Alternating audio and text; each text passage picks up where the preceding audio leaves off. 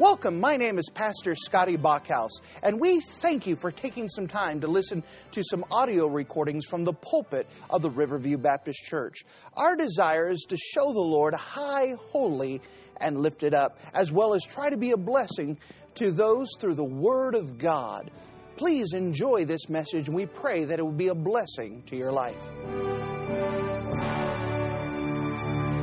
And if you wouldn't mind to take your copy of the Word of God and turn with me to the Old Testament passage of Esther. The Old Testament passage of Esther and chapter number six. We've been going through this book of Esther and examining this real life historical event. And many of you have said that you've enjoyed it, that it's opened up. Someone even said that they've been on the edge of their seat waiting to see what's going to happen. And that's good. You know, the Bible is not a boring book. and It is an exciting book. It's a history book, but it's an amazing book that shows us God. If I could catch you up on where we are, then in Esther chapter 1, the king and his wife at that time, Vashti, had a little bit of falling out. That Vashti had some disobedience, and because of that, there was some consequences, and she was removed from being the queen. In chapter 2, we see the introduction of two people, Mordecai and Esther. And Esther was chosen out of all the other ladies in the realm to become the queen, and she became the queen of the Persian Empire, married to the king. In chapter number three, we're introduced to the next person by the name of Haman. And Haman is the villain inside of this story, and he is clearly not a shade of gray. He is clearly a villain. And in this, that Haman had a problem called pride. He thought he was the greatest, and he believed that everyone should share in that opinion. So much that they even passed a law that that Haman, anytime he walked by someone, people were to fall down and worship him because of how great he was. Well, because Mordecai believed in the God of heaven, and he believed that there was only true, one true and living God, and that that God was the only one to be served. After all, the first commandment and the Ten Commandments says, Thou shalt have no other gods before me. Mordecai took that literally and said, I am not going to worship some man. There's only one true and living God. And because Mordecai refused to bow down to a man and worship a man, Haman took it personally.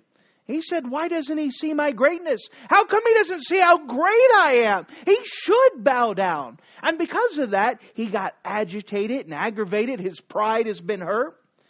And so he thought that he would go ahead and destroy this Jew who bowed who refused to bow down. But when he found out that there was other Jewish people that had their own customs, he said, The best revenge that I could do is to get rid of them all. And so what they did is they set up a lot and they picked in a uh, random day, and it became the official kill the Jew day that on this day, all throughout the Persian Empire, which had spread from Europe to Russia, down to Egypt, all the way to India, this was a huge empire, that on this official kill the Jew day, that what was to happen is that every Jew within the Persian Empire was to be killed.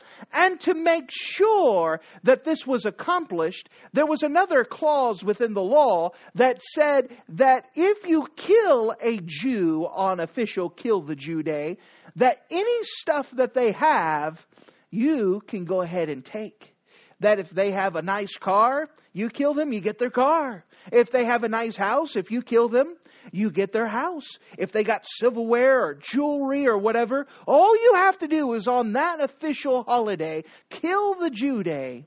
You can take whatever is theirs. Again, he did this to make sure that every Jew was to be killed. And during this time, people are looking over at their neighbors' lawns and looking at their houses and trying to do inventory and say, Yeah, I wonder what they have. And it's making it a rough time for the Jewish people. And so the next chapter we see that Mordecai, hearing this law passed, has rent his clothes and has been in sackcloth and ashes, and he has been weeping and wailing so much that Queen Esther, who has now been queen for about five years now, her, hears about it, and she tries to put bring some clothes out to Mordecai and Mordecai won't have it. And he talks with her and says, "Listen here, you're the queen. Surely you can do something about this. Surely you can do something to go to the queen, uh, uh, the king, and talk to him. Do something." And she explained that she hadn't seen the king in 30 days and that there was a law that said anyone, it doesn't matter who you are, if you approach the king inside of the courtroom the court and you were not summoned, you were to be put to death unless he showed you grace and favor and held out the golden scepter and allowed you to live. And she goes, I, I don't have any reason to see him. Mordecai convinced her and said, You're here for such a time as this. Do something. And so she begged that every person they could find would fast and pray for three days. And so the last chapter we see is that Esther goes and she approaches the king, and the king uh, grants her and says, What can I do? You just ask for anything. Even to half the kingdom, I'll give you anything. I love you so much. I'm glad to see you. And she says, Well, I'll be glad to tell you my request, but if you don't mind, I'd like you and Haman to come to a special banquet that I have prepared. So the king snapped his fingers. Haman!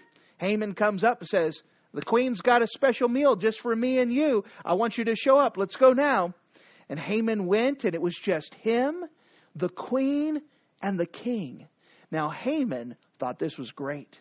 He says, See how important I am? I'm having private meals with just the king and the queen. No one else is there, just me, the king and the queen. How great am I?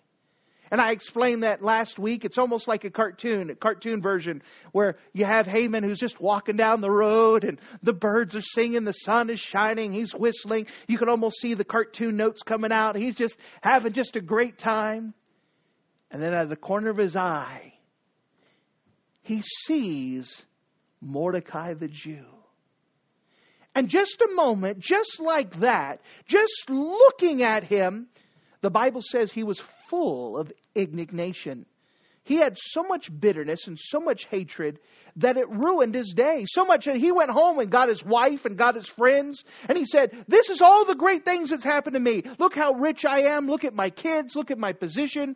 But it's all for nothing as long as that Jew, Mordecai, still lives. You know, here he's having a great day. He's been asked by the king and queen to eat dinner. He's powerful, he's rich. But just the sight of that one person he's so bitter and angry with is enough just to ruin his good day. By the way, Mordecai didn't do anything to him, he just was breathing. And it was enough to ruin that. So his family, his wife, and his friends came up with a plan and said, What you need to do is you need to build a gallows, a hanging tree out in the middle of the square, and you go hang that enemy of yours. Just get it over with. What you need to do is you build those gallows, and then you go talk to the king. Just go hang him before official kill the Jew day. That way he doesn't bother you anymore. And he says, That's a great idea. And Haman was so powerful, he snapped his fingers, got workers in, and said, Go right now and start building those gallows. I want it done now. And they were huge gallows. But he had so much influence that they said, Yes, sir, and started building. And this is where we left off. That Haman thinks everything is good. He knows that Esther and her request when the king said at the banquet, What do you want? She goes, If you really want to grant my request, let me have another banquet tomorrow, and I'll tell you what that prayer request is, and just you and Haman show up. And so the king said, All right, that sounds like a good deal. And so this is where we left it off. Haman has just ordered the building of the gallows. He has just agreed with his family he's going to go talk to the king, and they're going to go get rid of that Mordecai so that way he can enjoy the life he has. So, if you don't mind, let's pick it up in the book of Esther in chapter number six. And let's see poor old Haman, and let's see how his life turns out now. Esther chapter number six, and notice with me in verse number one. Esther chapter 6 and verse number 1, the Word of God says this On that night could not the king sleep, And he commanded to bring the book of records of the Chronicles, and they were read before the king.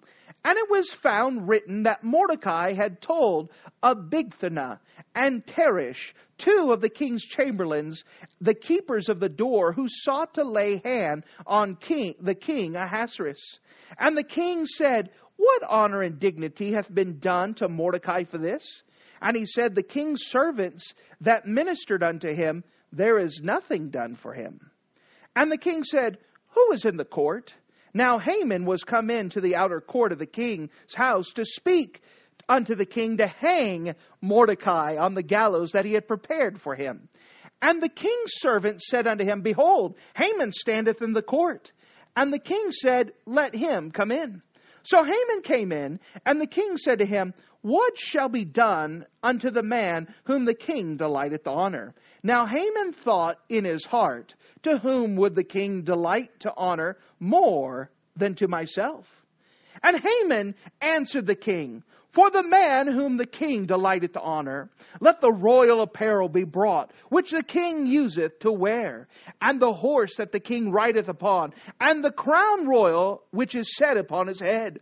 And let this apparel and horse be delivered to the hand of one of the king's most noble princes, that they may array the man withal with the king that delighteth to honor, to bring him on horseback through the street of the city and proclaim before him, Thus shall it be done to the man whom the king delighteth to honor. Then the king said to Haman, Make haste and take the apparel and the horse, and do as thou hast said, even so to Mordecai the Jew, that sitteth at the king's gate. Let nothing fail of all that thou hast spoken. Then took Haman the apparel and the horse, and arrayed Mordecai and brought him on horseback through the street of the city, and proclaimed before him, Thus shall it be done unto the man whom the king delighteth to honor.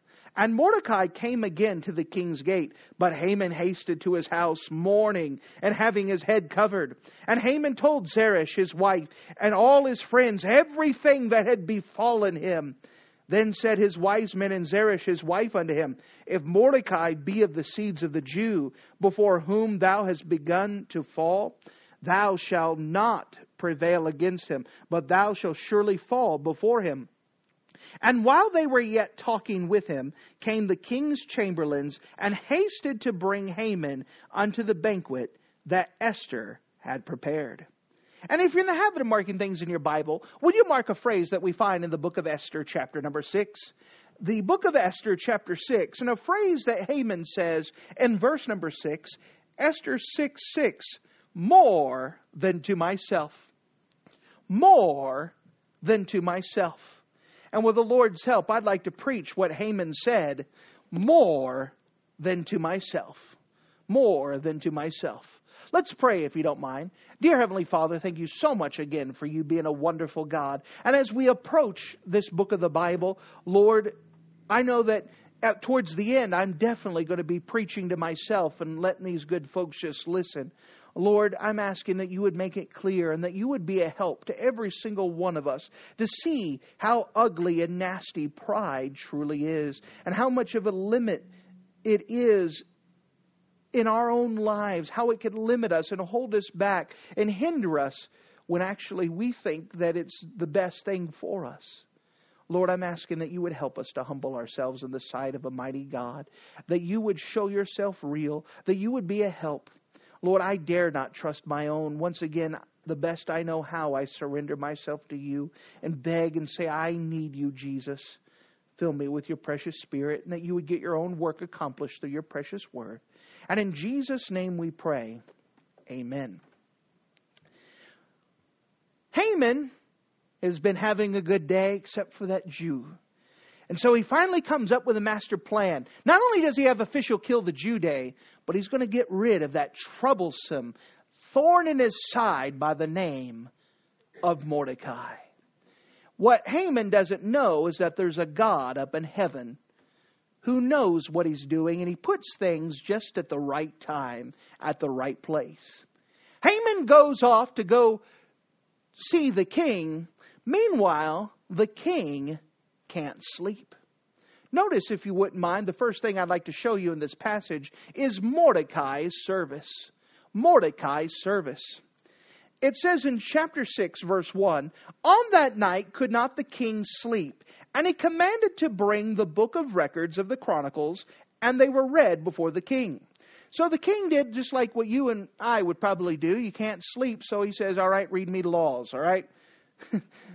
tell me, uh, tell me, just tell me all the stuff that's happening. Maybe just get a boring history book, give me the thing about laws. Maybe if you just read me to sleep, I'll finally fall asleep.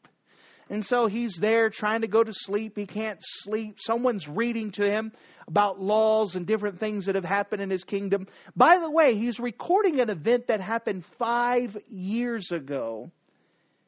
And it's recorded in the book of Esther in chapter number two. At the end of Esther, chapter number 2, and verses 21 through 23, it recalls this story. Um, it does a good summary in chapter 6, but that's where the reference is from. That on that night, he says, You know what? Did we ever reward Mordecai for saving my life? Did we do anything? Has anything ever been done for Mordecai? Then said the king's servants that minister to him, There is nothing done for him. So Mordecai did it, didn't get rewarded for it. He just was doing his duty, didn't bring it up, didn't say, Hey, king, remember I saved your life? He didn't ask for any special favors, nothing. He just did what was supposed to have been done. And it got recorded that this is what happened, and nothing happened. So the king wakes up. Isn't it funny that it just so happens that on this night of all nights, the king can't sleep? And of all nights, that could have happened that he happens to have someone read to him the law and he says, "You know, I never did anything to Mordecai. I need to I need to do something for this guy." You'd almost think there's a God in control, wouldn't you? Notice what goes on. Verse number 4. And the king said, "Who is in the court?" Now Haman was come in the out court of the king's house to speak to the king, to hang Mordecai on the gallows that he had prepared for him. Now, once again, you'd almost think there's a God in control. So here's Haman. He's walking in, he's walking with his strut, he's big guy. He's ready to go. He's got a plan. He's going to go ask the king a favor. I'm going to go ask that he kill Mordecai. I'm done with Mordecai. Let's kill him. But on the king's side, he just got through saying, I got to do something to help Mordecai out. I, I got to make sure Mordecai is honored. He says, Who's out in the court? Isn't it just a great coincidence that who happened to be out in the court was Haman? Just at the right time, he was there. Now, he had his own purposes, but could you almost think that God had put him there and allowed him to be there just for this right time? Just to see what's going on? That God is in control? We see Mordecai's service, and the king wants to do something about it. Now we come to Haman's pride. Not only Mordecai's service, but Haman's pride. Verse number five. And the king's servant said to him, Behold, Haman standeth out in the court. And the king said, Let him come in. Hey, bring Haman in. I got something for him. So Haman came in, and the king said unto him, What shall be done whom the king delighteth to honor. Now remember, Haman's having a great day already, except for that Mordecai guy. I mean, he's already been asked by Queen Esther to have a special meal with him, and he had one last night. Him and the king and Esther. That's it. And the next day, they were doing it again. Just him and Mordecai, or Haman and and Esther, the king, all together. He says, "Man, this is great." Now the king says, he wants to talk to Haman, and Haman happened to be right there. He shows up, and the king starts saying, What shall I do to the man I delighteth to honor? And he says, Cha-ching. Who, who, uh, who's he talking about other than me? Of course he wants to honor me. I'm the greatest. Doesn't he realize that I deserve it? Even the king recognizes how great I am. You know, you could think in his mind that all of a sudden it would click. And he's saying, hmm, what can I do so everyone knows how great I am? What else can I do so the whole capital knows how great I am. Notice again in verse 6. So Haman came in, and the king said unto him, What shall be done to the man whom the king delighteth to honor? Now Haman thought in his heart, To whom would the king delight to honor more than to myself? You know, in his mind, he didn't think he had any competition. In his mind, there was no one else who was he, who was even close. The king wouldn't have anybody else in mind other than me. so what do I want? How can everyone see how great I am? You can almost see him tilt his head, rub his chin, grin on his face, and he's thinking about all these things going through his mind. Hmm, what would be the greatest day? I had a great day yesterday. What can top that? Hmm. Notice what he thinks of. Verse number seven. And Haman answered the king, For the man, I know it's me, but, you know, for whatever man you're talking about, whom the king delighteth the honor, let the royal apparel be brought in, which the king useth to wear. So he said, first of all, what you need to do is, king, you need to take your own royal clothes put your royal cape, your royal robe, and you put it around that guy. You let everyone know that the king honors him so much that he's wearing the king's stuff, that he is just as good as the king. Notice this. Let the royal apparel be brought in, which the king useth to wear, and the horse that the king rideth upon, and the crown royal that is set upon his head. He said, All right, give me the horse, give me the crown, give me the robe. That's for starters. That's almost like someone going up to the president, and the president says, What should I do to someone who, man, I really want to show that is top notch? And someone says, What I need to do is, you need to give me your Secret Service for the day. You need to give me the title for president for the day. You need to fly me around in Air Force One. And while we're doing that, you need to put on the loudspeaker that this is what happens to the greatest American who's ever lived. Do you see someone doing that? Well, that's what Haman's doing. He's literally saying, All right, you need to see how great I am. This is good. This is good. I get a blank check. What, how, what all things can people say how great I am? He wasn't done yet. Verse number nine, and let this apparel and horse be delivered to the hand of one of the king's most noble princes, that they may array that man withal the king delighteth to honor, and to bring him on horseback through the street of the city, and proclaim before him, This shall it be done to the man whom the king delighteth to honor. So Haman's thinking, you know, the clothes, the crown, the horse, the transportation. Then what you need is the top official to bring me, I mean, whatever guy, I, whatever guy it is, but me on the horse, and then go throughout town all day and say, This is what shall be done to the man that the king delighteth to honor. Basically, go through the streets and say, Here's the greatest guy who ever lived. Here's the greatest guy who ever lived. Hey, hey, here's the greatest guy that ever lived. Hey, have you met the greatest guy that ever lived? Hey, look at this guy. He's great. He's sitting there. Yeah, I could deal with that. I, I could deal with someone doing that to me all day.